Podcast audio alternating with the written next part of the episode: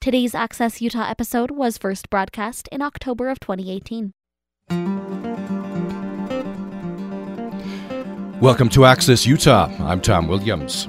I'm stockpiling antibiotics for the apocalypse, even as I wait the blossoming of paper whites on the windowsill in the kitchen. So writes Anne Lamott in her new book, Almost Everything Notes on Hope. She says that despair and uncertainty surround us in the news and our families and in ourselves, but even when life is at its bleakest, when we are, she puts it, doomed, stunned, exhausted, and overcaffeinated, the seeds of rejuvenation are at hand. And she also says all truth is paradox, so this turns out to be a good reason for hope. If you arrive at a place that's miserable, it, it will change. Anne Lamott is author of uh, several uh, best selling books, and the latest, as I mentioned, just out Almost Everything Notes on Hope. Anne Lamott, pleasure to welcome you to Access Utah. Thank you. Thank you. So glad to be there. We were just in Utah a few months ago and loved it, loved it, loved it. Uh, up in Park City, I believe. Yes. Yeah. I've been there a couple of times. It's just it's just some God's own country. Yeah, beautiful. You you live in uh, California, Bay Area. I do. I live in yeah. the San Francisco Bay Area. Yeah. Yeah.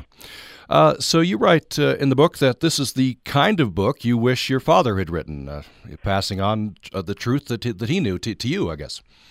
Yeah, well, no, it's not the stuff he passed on to me, but it was the stuff I wanted to share with my nine-year-old grandson and my fifteen-year-old niece. That was, you know, the, it was all like post post women's movement and post post all the movements and post post sixties and whatnot. It was stuff that I was almost positive about, such as that everybody's kind of crazy and that it's not helpful to compare your insides to their outsides uh oh, there was just a beep on the phone.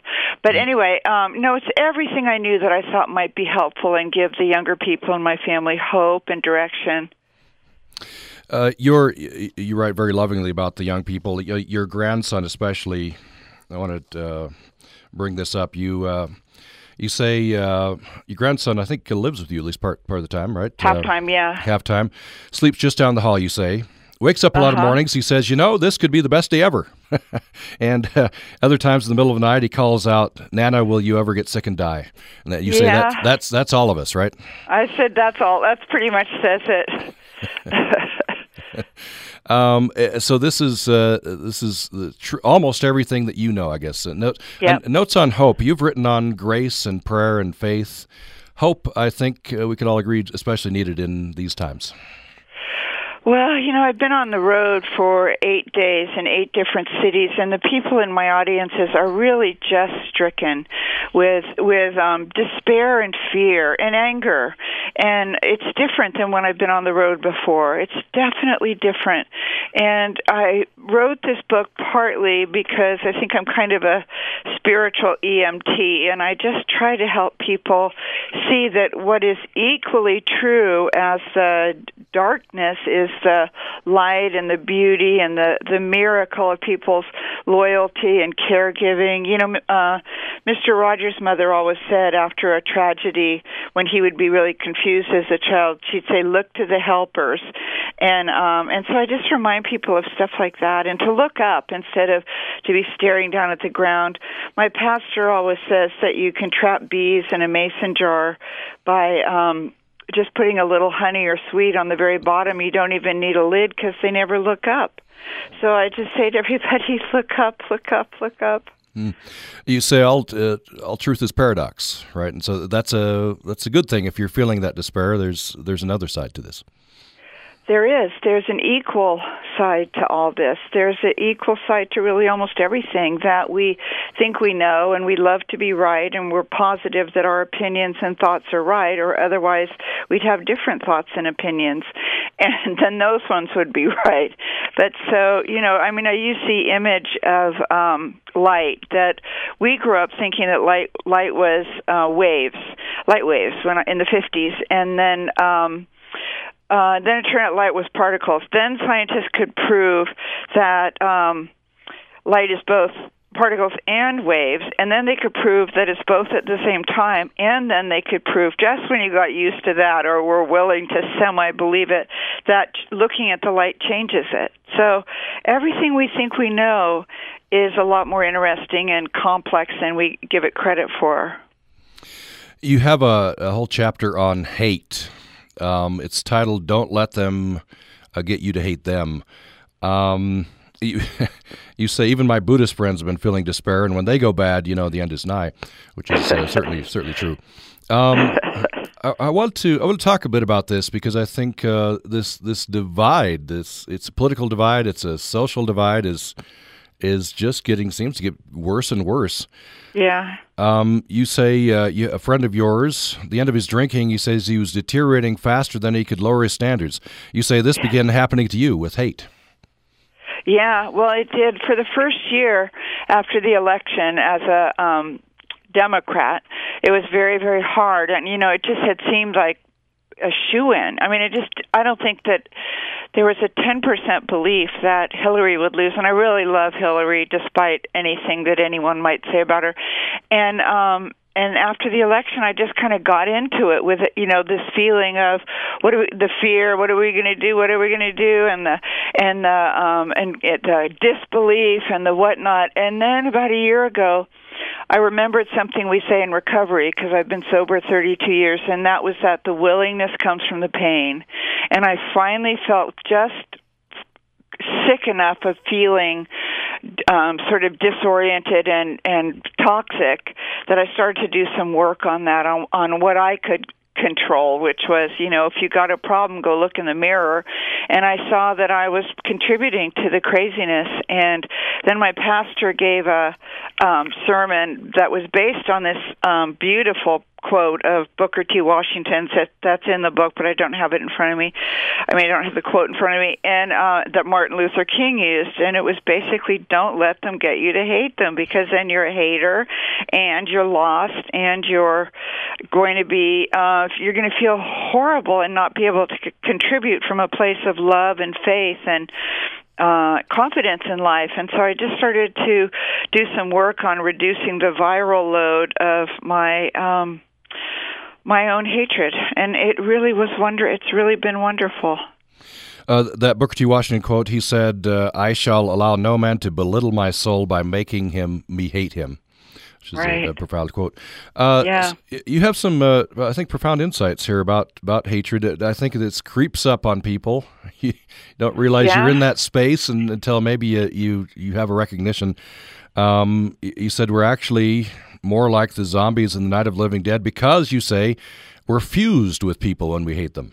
We're not yeah, us we, anymore. Yeah. Can you read the next sentence too about how we're mm. all parts of of the um, movie? Uh, yeah, we become like them. They, them are really not uh, doing anything to us. To some extent, I'm doing this to myself. The zombification is complete. I'm all parts: the host, the carrier, the new victim.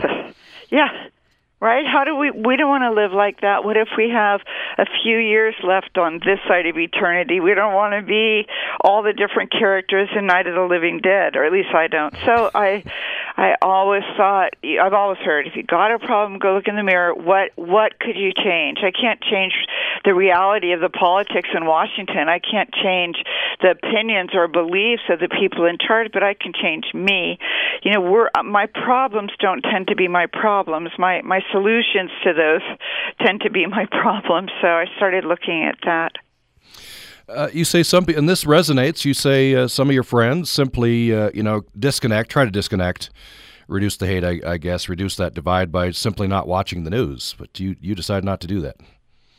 Um, I do watch the news. I, I also stay informed, and I also um, march. Uh, I was very encouraged by the um, students at Parkland High when and and the revolution they caused in in people's awareness, and um, um, so I still do all the things that one does if you are politically um, plugged in or interested. But I, I didn't stop watching. The, I watch TV less. I definitely. I bet I watch it half as much. Mm. But I'm still sort of addicted, just to be honest. Mm. So if it's not unplugging, um, and you know, if people are just feeling this divide, this hatred, this alienation. What do you do? You you said you had a private hate workshop. What what I happened had a there? private hate workshop, and I realized that um, part of what was going on for me that made it so hard to become the person I really am, which is pretty easygoing and gentle, and I have a lot of faith in God, and I have a precious community of believers. I have a little Sunday school. I have all these things, and then I had this kind of fist of hostility in me, and I decided that me resisting it was making everything worse. And so I decided to just make friends with it, and just to say that it was okay for it to be a part of the mix, along with my goodness, along with being a curious person and a all the different parts of my identity. I decided to let it be there and not resist it so much. And so haven't read that in a bit, and I'm on tour, so I'm kind of jet laggy, and also I don't think I've bounced back from being in Denver one mile up, and so nothing's coming quite as easily as it used to. But what I remember is saying that I, I decided to invite it for tea, the hatred, and to let it come sit down and to be with it, and to see what it had to teach me, and to see what I had to offer it as kind of a, a compromise negotiation and um, and then there's also my belief. I wrote about this on Facebook the other day that in what my friend David Roach um, calls his church of 80% sincerity. And he says, in this world, 80% of anything is kind of a miracle. So if you're 80% honest, I mean, we all want to be always, always, always honest, and we're not. And if you're 80% really un, un uh, self-centered, and if you're 80% fair and whatnot, and conscious and awake for your life, that's a miracle. So I thought if I could be 80% free, um, I'd take it, you know, dibs. so um, I I did that work. I I you know I I said it out loud. You're not supposed to have hatred, and so I said it out loud. It means you're a person without a, a deep spiritual evolution. I guess is the belief. And I decided just to tell people, and then everyone said, "You know what? I know exactly what you're talking about." And then um, um, I I read a lot about about hatred and about healing from it you know and i read people who i thought of all these examples too like at when there was the slaughter of the sunday the bible study at mother Emanuel a couple years ago the people who survived spoke forgiveness. The congregation spoke forgiveness. And when there was that terrible massacre at the amish school where somebody one of the amish men came in and killed a, a lot of girls the amish spoke forgiveness.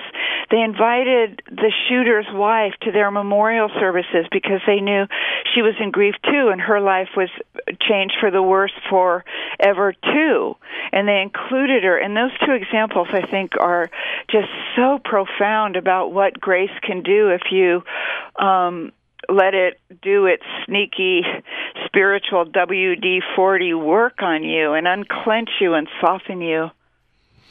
And uh, you also uh, write about uh, doing what you can, right? Um, doing what you can, yeah. Um, I, and I've uh, talking to friends who um, are, I think, in the same political camp as you, and feeling uh, dispossessed. Um, of course, if you're on the other side, you're you're feeling great and things are moving. But uh, um, if you're in that camp, do what you can, right? pick up the litter. Um, you know, Pick up the litter. Always, always, always pick up the litter and always serve the poor.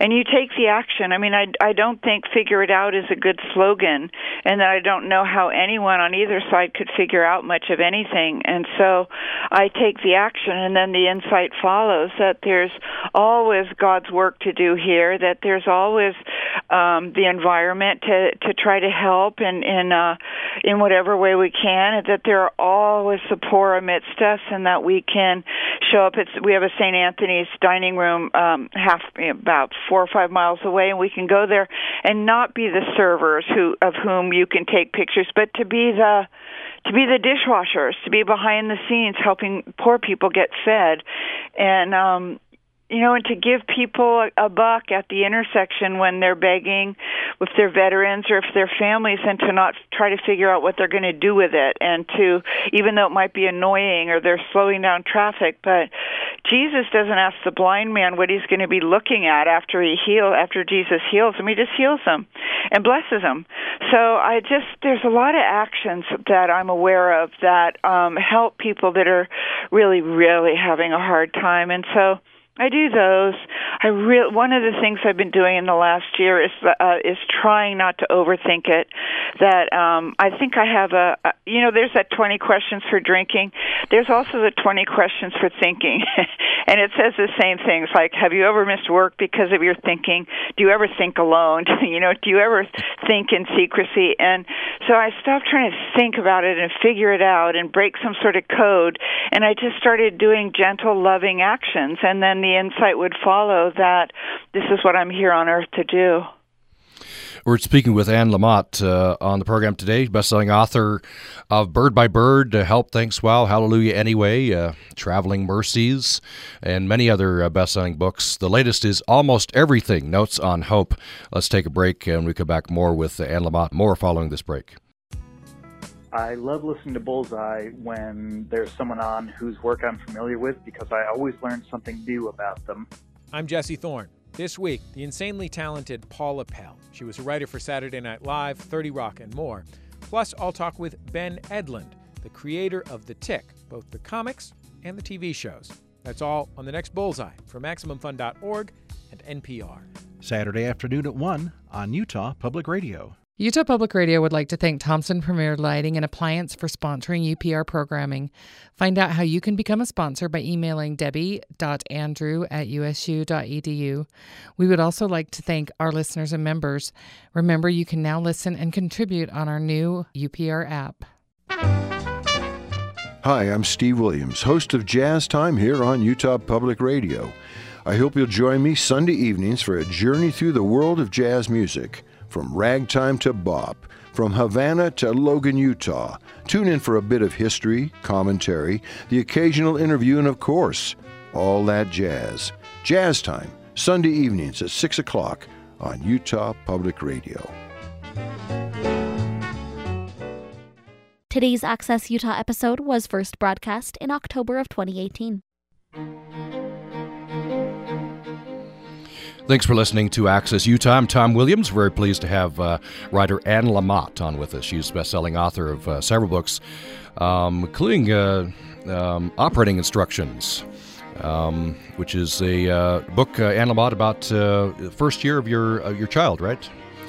Right. It's the subtitle is my uh, journal of my son's first year, yeah. and then my son and I um, uh, wrote a book five or six years ago called "Some Assembly Required: A Journal of My Son's First Son" because he had a baby when he was only 19. So we wrote a follow-up to operating instructions. Uh, what's your? I'm curious. Just an overall. Uh, I'm guessing your perspective was a bit different. Uh, some years being grandmother this time and not mother. Between uh, you know between operating instructions and some assembly required. Oh yeah, well, you know, it's there's so many blessings about getting older, and then um, such as that you are not so positive anymore that every single thing you believe is right, and you've just seen so much. You've lost friends, and you've seen people resurrect from absolutely doomed situations. And when you're younger, you don't have that experience because you know maybe no one has died in your life but by 40 50 they have. I'm 64 now. And um and what the huge difference between being a grandmother and a mother well the good part is they, the baby they take the baby away at some point. And um then um the other thing is it turns out the parents of your grandchild have zero interest in your thoughts on things. And that in fact if you share anything at all about what the child is eating or his education or his health or his whatever they recoil. Mm. and then they might withhold the baby from you. So um you learn you have to learn to let go. And with a child of course you just are always there. I mean i was a single mother and you're just always there and it's 24/7 and with a grandchild it's not nearly as intense but then also it's not what you think. What you think doesn't apply. So I would say that the book Some Assembly Required is really, really about learning to let go because it's the only way that you get to, the reward is that you get to see the baby more. Hmm. By the way, I, I love the your your anecdotes about the young people in your life. We've talked about, but about your grandson. In this book, you you talk about. Um, I guess you you teach uh, kids in Sunday school. Mm-hmm. Right, uh, I do. and eight year old kid, uh, you asked the, the, the kids if you if they believed God was always with him, helping him. he says maybe forty percent of the time. Mm-hmm. I thought, well, that's amazing. He's one of my favorite. We only we, we go. To, I go to a really small and failing church with about thirty-five people left, but full of spirit and love and service.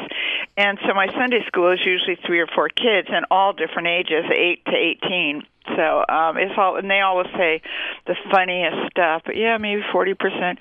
And I thought that's great. And then um the other line I like from the Sunday school in um in the book almost everything is when i i want the kids to understand that no matter what they do or think or what they've done in the past they have value and they cannot get god to love them less. It's not possible. So i had the two there were two teenagers and a nine year old girl i think or seven. And i said to the teenagers but boys who both had sort of rough skin i want you to say i have value. Well they were mortified you know and uh, but they kind of muttered that they had value. And then this girl had a speech impediment because her teeth were absolutely perpendicular to her gums. They were so buck, and she was too little to get braces yet. And she said with enormous enthusiasm, she said, I have value. And then she said it again, I have value. And I thought, wow, if I had known that at eight, my whole life would have been different. I didn't know that. I thought you had to earn it and achieve it and people please your way into understanding that you had value. But so that's my other favorite story. Uh, by the way, you you uh, you said that a small failing church, and uh, but you give a you give a plug, I guess maybe to buck it up at the end. I'll give that plug. St. Andrew Presbyterian Church, Marin City, uh, California. Services at eleven. So I always say that in the acknowledgments. but no one I mean people come, people visit from really all over the country, but that that bumps the the size of the congregation up to like 36. there you go. But we yeah, we love to have them and they anybody that comes, we they will be loved out of all sense of proportion. Mm-hmm. I love the uh, the tough love you give to writers. I want to talk a little bit about that and and it's I, I I found this addressing some things that I've been stuck on. I've you know the the the, the tough words, loving words that uh, I'm kind of applying to myself. and maybe get myself unstuck. Um, mm-hmm. You said you, you you had a good example. Your father woke at 5:30 mm-hmm. a.m. He wrote every day. Rain or shine, rain or shine. And what he taught me was that it's a habit, the habit of writing. You don't wait for inspiration. I I never have had much. Ins- Somebody asked once what's your inspiration? I said debt, and uh, this 20 years ago. And the inspiration is, I think, uh, kind of a illusion, a illusion or a theory or something. What you do is you sit down and write, and you keep your bottom in the chair for a certain amount of time, for an hour, say, and um, and if you you know what it's like if you if you put in an hour, you get about forty minutes of work done. Then you take a little break, and then you put in you set aside another hour as a debt of honor, not because you because it's going so well, because it really doesn't ever go that well. It's hard, it's weird. There's no one helping you. You're all alone, and all the critical voices in your head are telling you just how poorly it's going that day. But so you write anyway. You it's a resistance movement against the critical voices in your head, and um that my father's title bird by bird i don't think i shared that yet today but um my brother had this report due on birds in California. In fourth grade, you write two term. It's the first papers you ever write because third grade is that lined binder paper with half of it being blank for the picture, and then in fourth grade you do research papers. One was supposed to be on birds, so he hadn't started, and he was crying. It was due the next day. He'd had the whole semester, and my dad sat down with him and said, "Just take it bird by bird. Take one thing. Take penguins, and write one paragraph about." and read about penguins and then write one paragraph.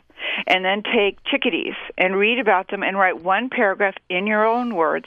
And that that's how a paper gets written. And that's, in fact, how a book gets written. And you say you're never in the mood to write. It always no, goes never. badly, but you do it anyway. Yeah. I do it anyway. This is what I do, and I, I God gave me a gift, and I've gotten better. I've been doing it for full time since I was 19. I dropped out of college to be a writer. I'm 44, so I think that might be 45 years. Wait a minute. I'm 64. So, um I just I have this habit. I don't ask myself if I'm in the mood, I or if uh, I always have other things I could be doing. I have a grandchild living with me. I have dogs. I have my world of recovery. I have my church. I have hikes. I have real life. But so I, I I do it by prearrangement with myself. I sit down at the same time every day, and that helps my subconscious kick in. And uh, you need your subconscious if you're going to write, and you need your memories and your visions and your ideas and your imagination. And you all sit down together and you write badly for an hour, and then you get to take. I you can use bribes and threats. Like if I do a, an hour, then I might get up and have a cup of tea or a, a half of a peanut butter and jelly sandwich, and then I put in another hour. It's totally a discipline for me, and discipline is really the only way I've ever experienced any freedom at all. You uh, you tell a funny story about uh, presenting about writing to your grandson's class, right? Yes, I do workshops with my grandson's class every. I mean, a number of them every year, and um, so first they were five year olds, now they're nine year olds. But so I try to take the whole bird by bird book and condense it into really short takes that little ones would understand, you know, but short assignments and let yourself do it badly, bird by bird. Just take one tiny scene or one description, one passage that helps us know where this story takes place, and then uh, write it. And then there's going to be a lot of help. And I write a lot about that in both bird by bird and almost everything that you think if if you're grown up you think that you're supposed to write all alone and it's supposed to be miserable but really there's a lot of help around and that everybody can find somebody that will um read their work for them and help them make it better and make suggestions about what doesn't work what does and then um you write it again you know and and uh so yeah, I love teaching the, the the little ones. But the funny thing is that the first day that I taught my grandson's kindergarten class, all the kids really love me because one of them told the others that I own the library in town, and so they all think I'm kind of a rock star. There was a poster of me with a Dr. Seuss book and a, a huge, huge. um caption above the picture and it said read you know like in six inch letters mm-hmm. and so they thought i owned the library so they took me seriously but afterwards my grandson whose name is jax with an x came up to me and said Nana, that was horrible. And I said, What? And he said, You told us you were going to teach us how to write a book, but you only taught us how to write one page. And I said, Honey, that's all I can teach the grown ups, too. yeah, one one bad page. Uh, you've said elsewhere that that's that's all any writer does. It's you know it's it, it it they they start out with bad pages and then you work on it. Yeah, that's what you do. If you can get a bad draft written, you're home free. The worst part is over. Then you can then you don't have all that awful blank paper staring you down like an unassaulted ice floe. You know, you have something you start taking stuff out. A lot of creativity is taking stuff out, deleting and erasing. Then you can start shifting stuff around. You write something on page 13 that would really be good in the introduction and your ending's right there on page 4 in the second paragraph and you can start moving and it becomes a little bit more like a puzzle, like Sudoku or whatever that Sudoku, whatever it's called, and you move and shift and delete and and add, and then you write a, a ever so slightly better second draft, and then then it's fun. The third draft, maybe the final draft, is being like a Swiss watchmaker. You know, you're tinkering, you're you're really focused, and you're up, up really close sentence by sentence, and maybe by then someone's given your draft to read. Hmm there and it, it's uh, there's a connection to life here. This is a metaphor for life, right? You may not yeah. be a writer, but uh, take time for something creative. Yeah, if you're not creating, it's probably if you're not in co-creation with life and God and your history and it all in capital letters, then there's probably a hole inside of you that is longing to be filled that you might fill with food or compulsive exercise or gambling or being just shut down there because everyone is creative. Everybody in in high school or college had a great teacher either in art and painting or dance or writing. And when I used to teach writing, um, the students that I had were mostly older, my age or somewhere ten years in either direction. They'd all loved to write once, and but then they'd had families and and they had gotten really jammed, and their days were super busy, and and they were losing this opportunity to do this thing that they had always loved and and been pretty good at, and so but then they were always um, explaining to me why they couldn't write right then, but how as soon as the last child was out of school or the wife retired or they moved to the Russian River, there, and I said, you know what, you're just tricking yourself.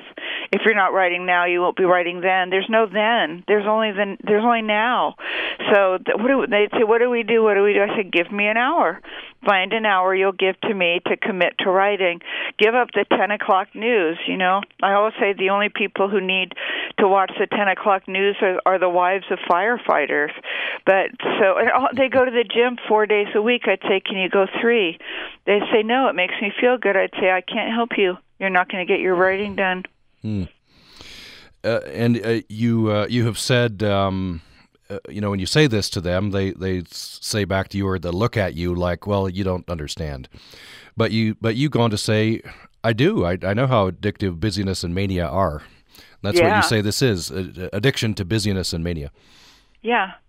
And then also one thing that comes up in that that saves them is that they bond you know they're all in the same boat. They're all wishing they could get published. They're all finding it really hard to do the writing at all. They're um discouraged or they have raging egos and they just can't believe that they're not on scheduled to be on Oprah next week. And so they're all in the same boat and they bond and then they form these really small writing groups of 3 or 4 people. And I never pushed it until I started to see that they were still together years and years later. And the rule was that you might meet I'm making this up but every two every second Thursday at a little independent bookstore somewhere for tea and pastry, and you had to bring five finished pages. You had to have gotten it to them before that day, and um, and they should be marked up. And so it really kept people honest. You had accountable. You had to show up with pages. So they did on the other side, you say in the book you uh, you have friends who are unpublished novelists who keep endlessly working on their novels. Uh, and I thought I knew the ending to that paragraph that is going to be kind of sad. You say no, it's fulfilling. They love it because it's fulfilling yeah. to them. Yeah, it's really tr- it's very hard to make a living. I didn't make a living till after my fifth book. My fifth book was Operating Instructions. I'd written four novels before. Operating Instructions, I was about, I think I was 38. And that was when I first even had to start filing taxes. I made so little money. And I mean, I always checked in to see if I filed, but I didn't have to pay taxes or or anything because I mean, and I but I was willing to do it because I wanted to be a writer. I wanted to be a reader and a writer. And if you're going to be a writer, it means you have to be a reader and and uh and so I wanted it so badly that I was willing to do whatever it took. I taught tennis and I cleaned houses to make a, a what what a living in air quotes. And mostly people don't get published. Mostly they don't get advances. I got 7500 I believe for the first four books and that was 10 years of my 8 years of my writing life. And so um but you know some of my students I, I remember oh my gosh just 20 years ago that um a woman came to me in my class and she said, I got an offer this week from Random House for my book. It's seventy five hundred and I'm not going to take it. I mean, I think I can get a lot more. I said, I can't help you. You know, I mean, seize it, leap at it, work your way up. But, you know, the culture is so crazy and giving people this idea of how much they should, quote unquote, be making or could be making. And, um, and if you want to be a writer or a painter or an artist of any kind or a dancer or singer you just do whatever you can to have that be a part of your life because that is where the fulfillment is going to come. The publication makes people much worse than they already were in terms of raging broken ego and bad self-esteem. So but the writing the dancing the singing is where where we fill up and where we feel that we're fulfilling our um, our our our destinies. Let's take another break. We'll come back with another segment Okay. with uh, Anne Lamott uh, and um, some great advice there, not only you know for writing, but uh, whatever your creative spark is. Uh, the the book is almost everything. Notes on hope. Anne Lamott is the New York Times bestselling author of several books. This is the latest. More following this break. I'm Stephen Dubner. On the next Freakonomics Radio, how to turn a good idea into reality. It's not as though you have an idea and tomorrow you write a paper and you submit it to the journal and it's done. I'm the kind of inventor that's looking to make whatever amount of time we have in this world better. And so execution has always been part of it. When a good idea is not enough. That's next time on Freakonomics Radio. That's tomorrow morning at 10 on Utah Public Radio. Utah Public Radio is part of something that has never happened before. UPR is one of six NPR member stations chosen by StoryCorps for a new project they've been working on. StoryCorps has been curating conversations between loved ones for years. Now they are attempting to put strangers together, folks who are on the opposite side of the political aisle, to have a conversation. The project is called One Small Step. We will be traveling around the state of Utah collecting these conversations with the hope of having people realize that we have much more in common than we think we do. We are looking for people who are willing to participate, people who are interested in talking with a stranger who, at first, may seem like they have nothing in common. Is this something you'd be interested in? We hope you consider participating. Anybody is welcome. Just go to upr.org and click on the One Small Step link. That will take you to a page with information, examples of these kind of conversations, and most importantly, a questionnaire all hopeful participants will need to fill out. Again, go to upr.org and click on the One Small Step link. Today's Access Utah episode was first broadcast in October of 2018. Thanks for joining us for Access Utah. I'm Tom Williams. My guest for the hour is Anne Lamott. Uh, her latest book is called Almost Everything Notes on Hope. She's New York Times bestselling author of several books, and uh, this is the latest. We're glad to have her with us uh, for the hour. Anne Lamott, I love uh, chapter 7. It's one page. Uh, bitter truth chocolate with 81% cacao is not actually a food. I know. I mean, there's so much pressure to get these intensely high cacao chocolates. I just don't get it. I said that, that those chocolate bars are really good for um, to use as shims if you're in a restaurant and your table's wobbly instead of a matchbook, or they're good in snake traps. But um, I just I love. Um, milk chocolate and ever so slightly dark chocolate. But I don't buy it. Uh, uh, anyway, and I hey, I wanted to ask you Yeah, if the go ahead. people are. Do you think the people in Utah are more for the Dodgers or the Brewers? Uh, well, if I had to guess, I would guess the Dodgers. Because they're closer, yeah. Proximity, I'd just guess, yeah. My, I, I know my dad was a big Cubs fan, and he never did get to see them uh, win the World Series, but uh, that happened after he died. But uh, oh, Boston. I didn't mean Brewers. I meant yeah. Boston and Dodger. Yeah, yeah, yeah. yeah, okay, I, I would, I would think, I would think the Dodgers probably. Okay. What, which one do you root for? Well, I was raised to hate the Dodgers, using the word hate again. But um, all San Francisco Giants children were raised that thinking that Dodgers were the mortal enemy. So Yeah, so uh, I come by it honestly. you're going to root for the American League team. I'm not going to root. I just um well I'm on you know I'm doing readings and everything every night so I don't I don't get to watch it but I yeah I always secretly hope for the Dodgers to do poorly. yeah, I, I kind of had the same thing about the Yankees. I just uh, Yeah. when when Yeah. they Well, when they fail, the I feel good. Too. See, Yeah. we always were raised to hate the Yankees and the Dodgers. Yeah. Uh, so on the on the very dark chocolate, that kind of gets into. Um, I think there is some peer pressure in certain circles. I think you- there is too, gotta- and you it makes gotta you, get the really if dark you eat extremely dark chocolate, you're thought to be a better person. Yeah, yeah, Yeah. And so you're just casting that off. You're saying, "Hey, I'm. I don't care if you judge me." No, I said that you should. All, it's really okay if you like Hershey's Kisses, which I do, and that you should always carry them in your backpack to give away because um, people will like you more if you give them Hershey's Kisses. Everyone loves Hershey Kisses. There's another one um, sentence chapter in the book I'm just going to quote right now, um, which is that everything will work better and work again if you unplug it for a few minutes, including you. So what do you mean by that? Uh, how do we? How do I unplug me? Well, the way I unplug is to get away from the phone to get away from the electronic world and to go somewhere and to be quiet. There's that wonderful line of T.S. Eliot's of teach me to care, teach me not to care, teach me to sit still. So I sit still or I sit outside with my dog or I go outside and look at my fiance's garden, or I just break the trance of being plugged in and thinking that the details of my life and, and what I have to do are so important.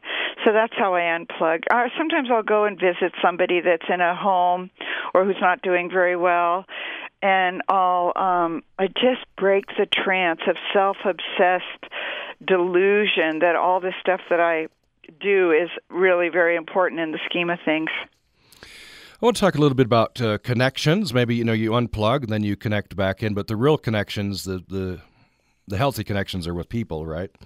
Right. Um, I wonder if you tell me a little bit about your friend Bonnie. She's been a mentor, you say, for three decades now. And yep, she's been my spiritual mentor for three day three decades and I always kind of jokingly call her horrible Bonnie because no matter what awful shape I'm in and how crazy I'm feeling or acting, she just always says, "Oh, dearest, I'm so glad you called."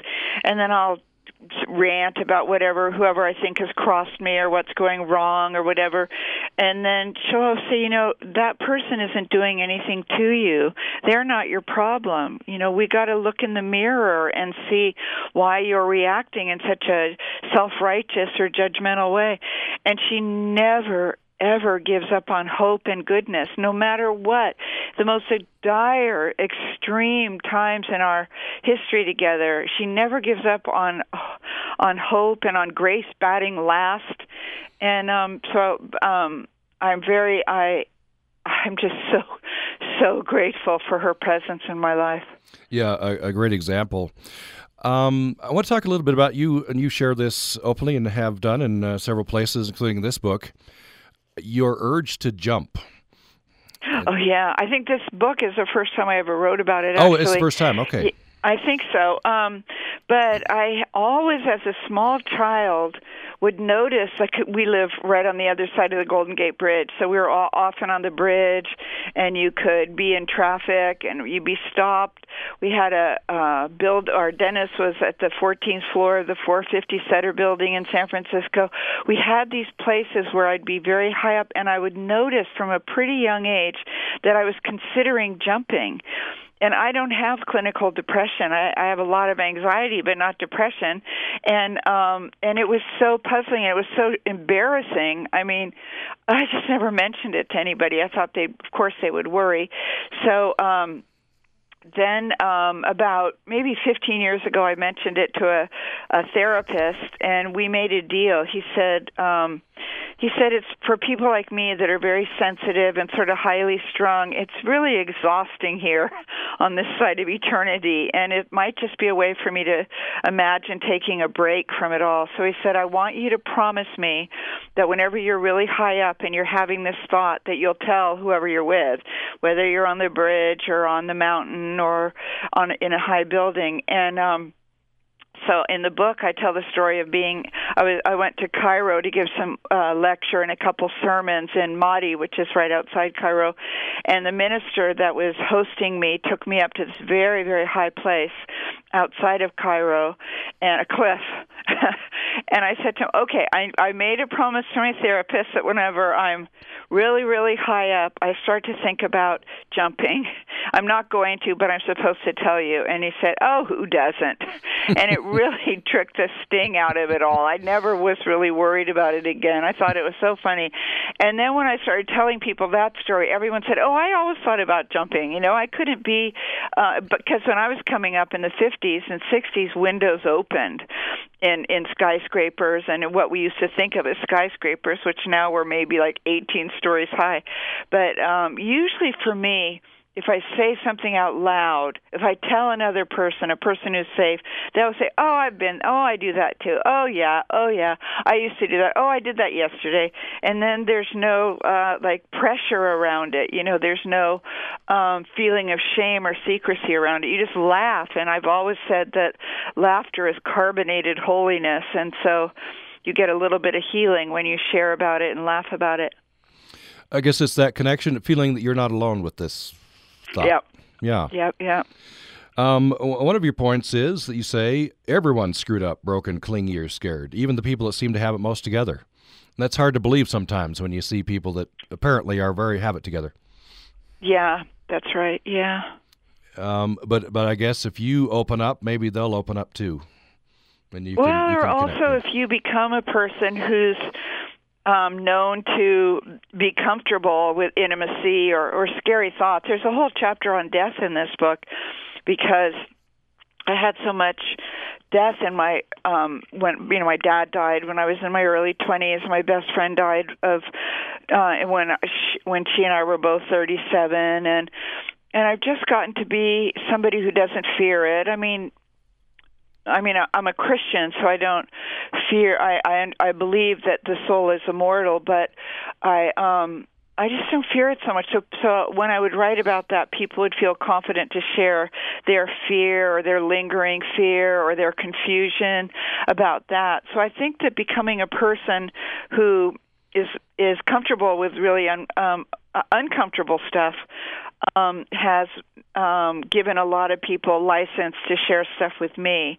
And so, you know, I, I write about pretty personal stuff, but I don't write about it unless I know it's universal so I don't like say stuff about myself that'll be shocking to um, definitely not to the women who read it because we all have the same fears, we all have the same anxieties. That's what I wanted to convey to my niece and and uh, grandson in almost everything was that we're all pretty much in the same boat don't compare your insides to other people's outsides because if you get to know them, even if they look perfect or they seem to have a perfect marriage or family, um, they're just like you.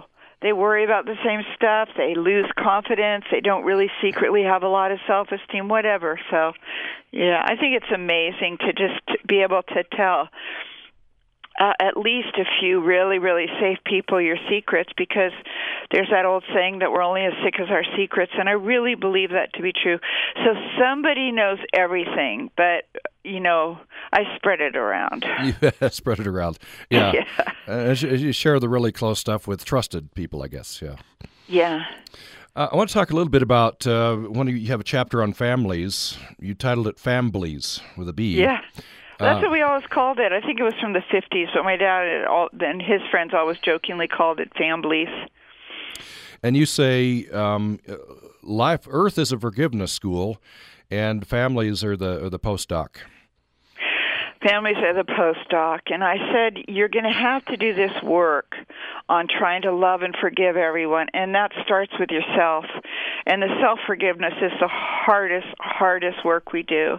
And then the next hardest is forgiving your families and to make some sort of peace with your families. And i said you have to do the work anyway so you might as well do it around the holiday dinner table when you can at least be wearing comfortable pants.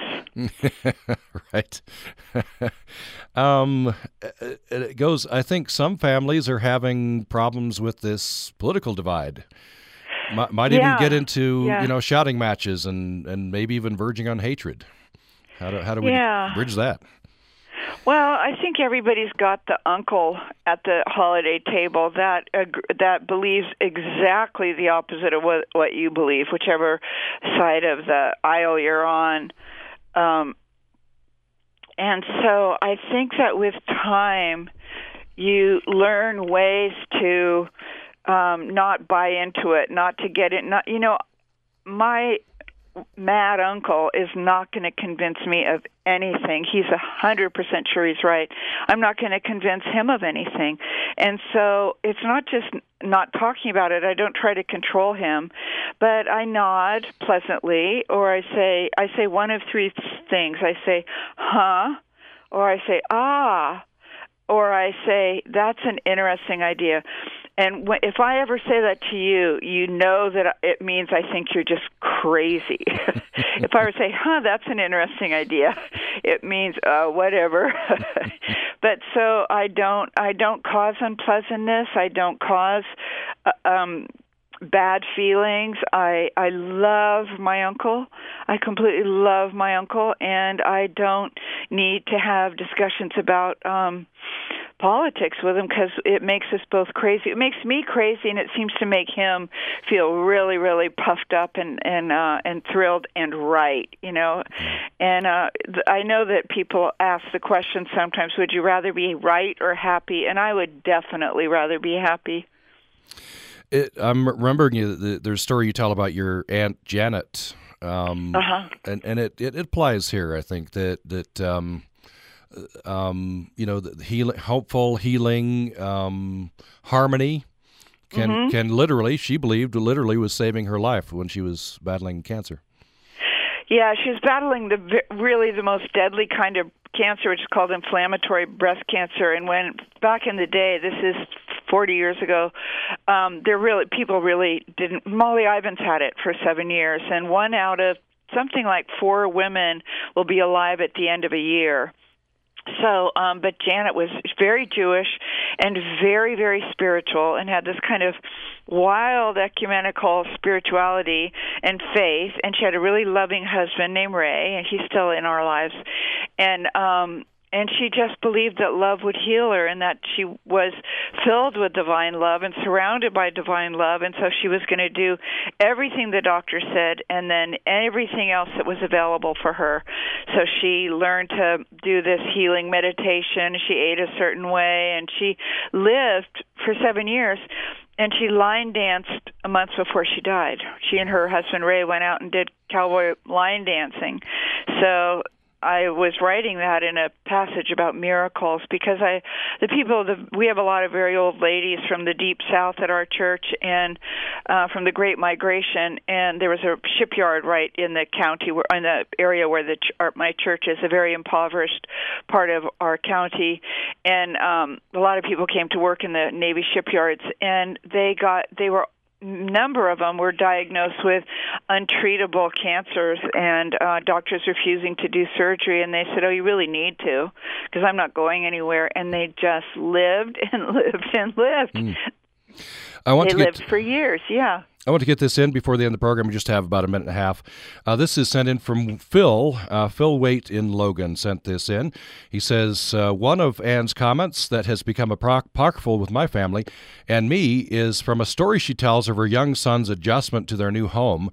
How he scooched along the floor each night, slowly progressing from her room to his. Whenever one of us is struggling, we just say to each other, Keep scooching. I'll be uh, picking her uh, up her new book soon, says Phil in uh, Logan. Oh, Thanks for that, Phil. Thank you. Yeah, thank you. My uh, therapist of mine always said, "Only go as fast as the slowest part of you can go." You know, you and I remember my my son when he was little, he he was so afraid of the dark, and he he was ashamed because he was a big boy. He was like seven, but so he started off on my bed and then um, on the floor by my bed, and every night he'd move four or five feet f- closer to the bedroom door, and then a few feet down the hall, a few feet down the hall, few, and then a few feet into the living room, to all the way to his spooky own bedroom. Well, we'll uh, have to leave it there. We're out of time. Um, read the book. Almost Everything Notes on Hope is the latest from New York Times bestselling author Anne Lamott, who has joined us. It's been a pleasure. Thank you so much. Oh, thank you so much. I really enjoyed talking to you, and I really love Utah. Well, we hope to have you back here uh, soon. Okay. Have a good day. You, you too. Thank you so much. And Okay. thanks, uh, thanks for listening to Access Utah.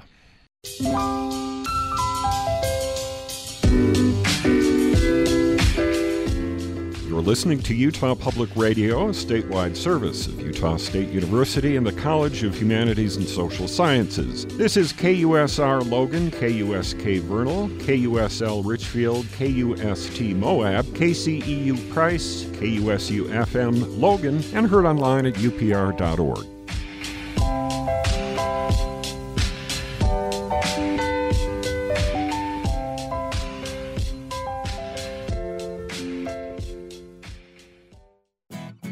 Next time on Ask Me Another, we're joined by comedian and master impressionist Jay Pharoah, who gives us his best impersonations. Ah, well, generations of Americans have responded with a simple creed yes, we can. So join me, Ophira Eisenberg, on Ask Me Another, the answer to life's funnier questions. Saturday morning at 10 on Utah Public Radio.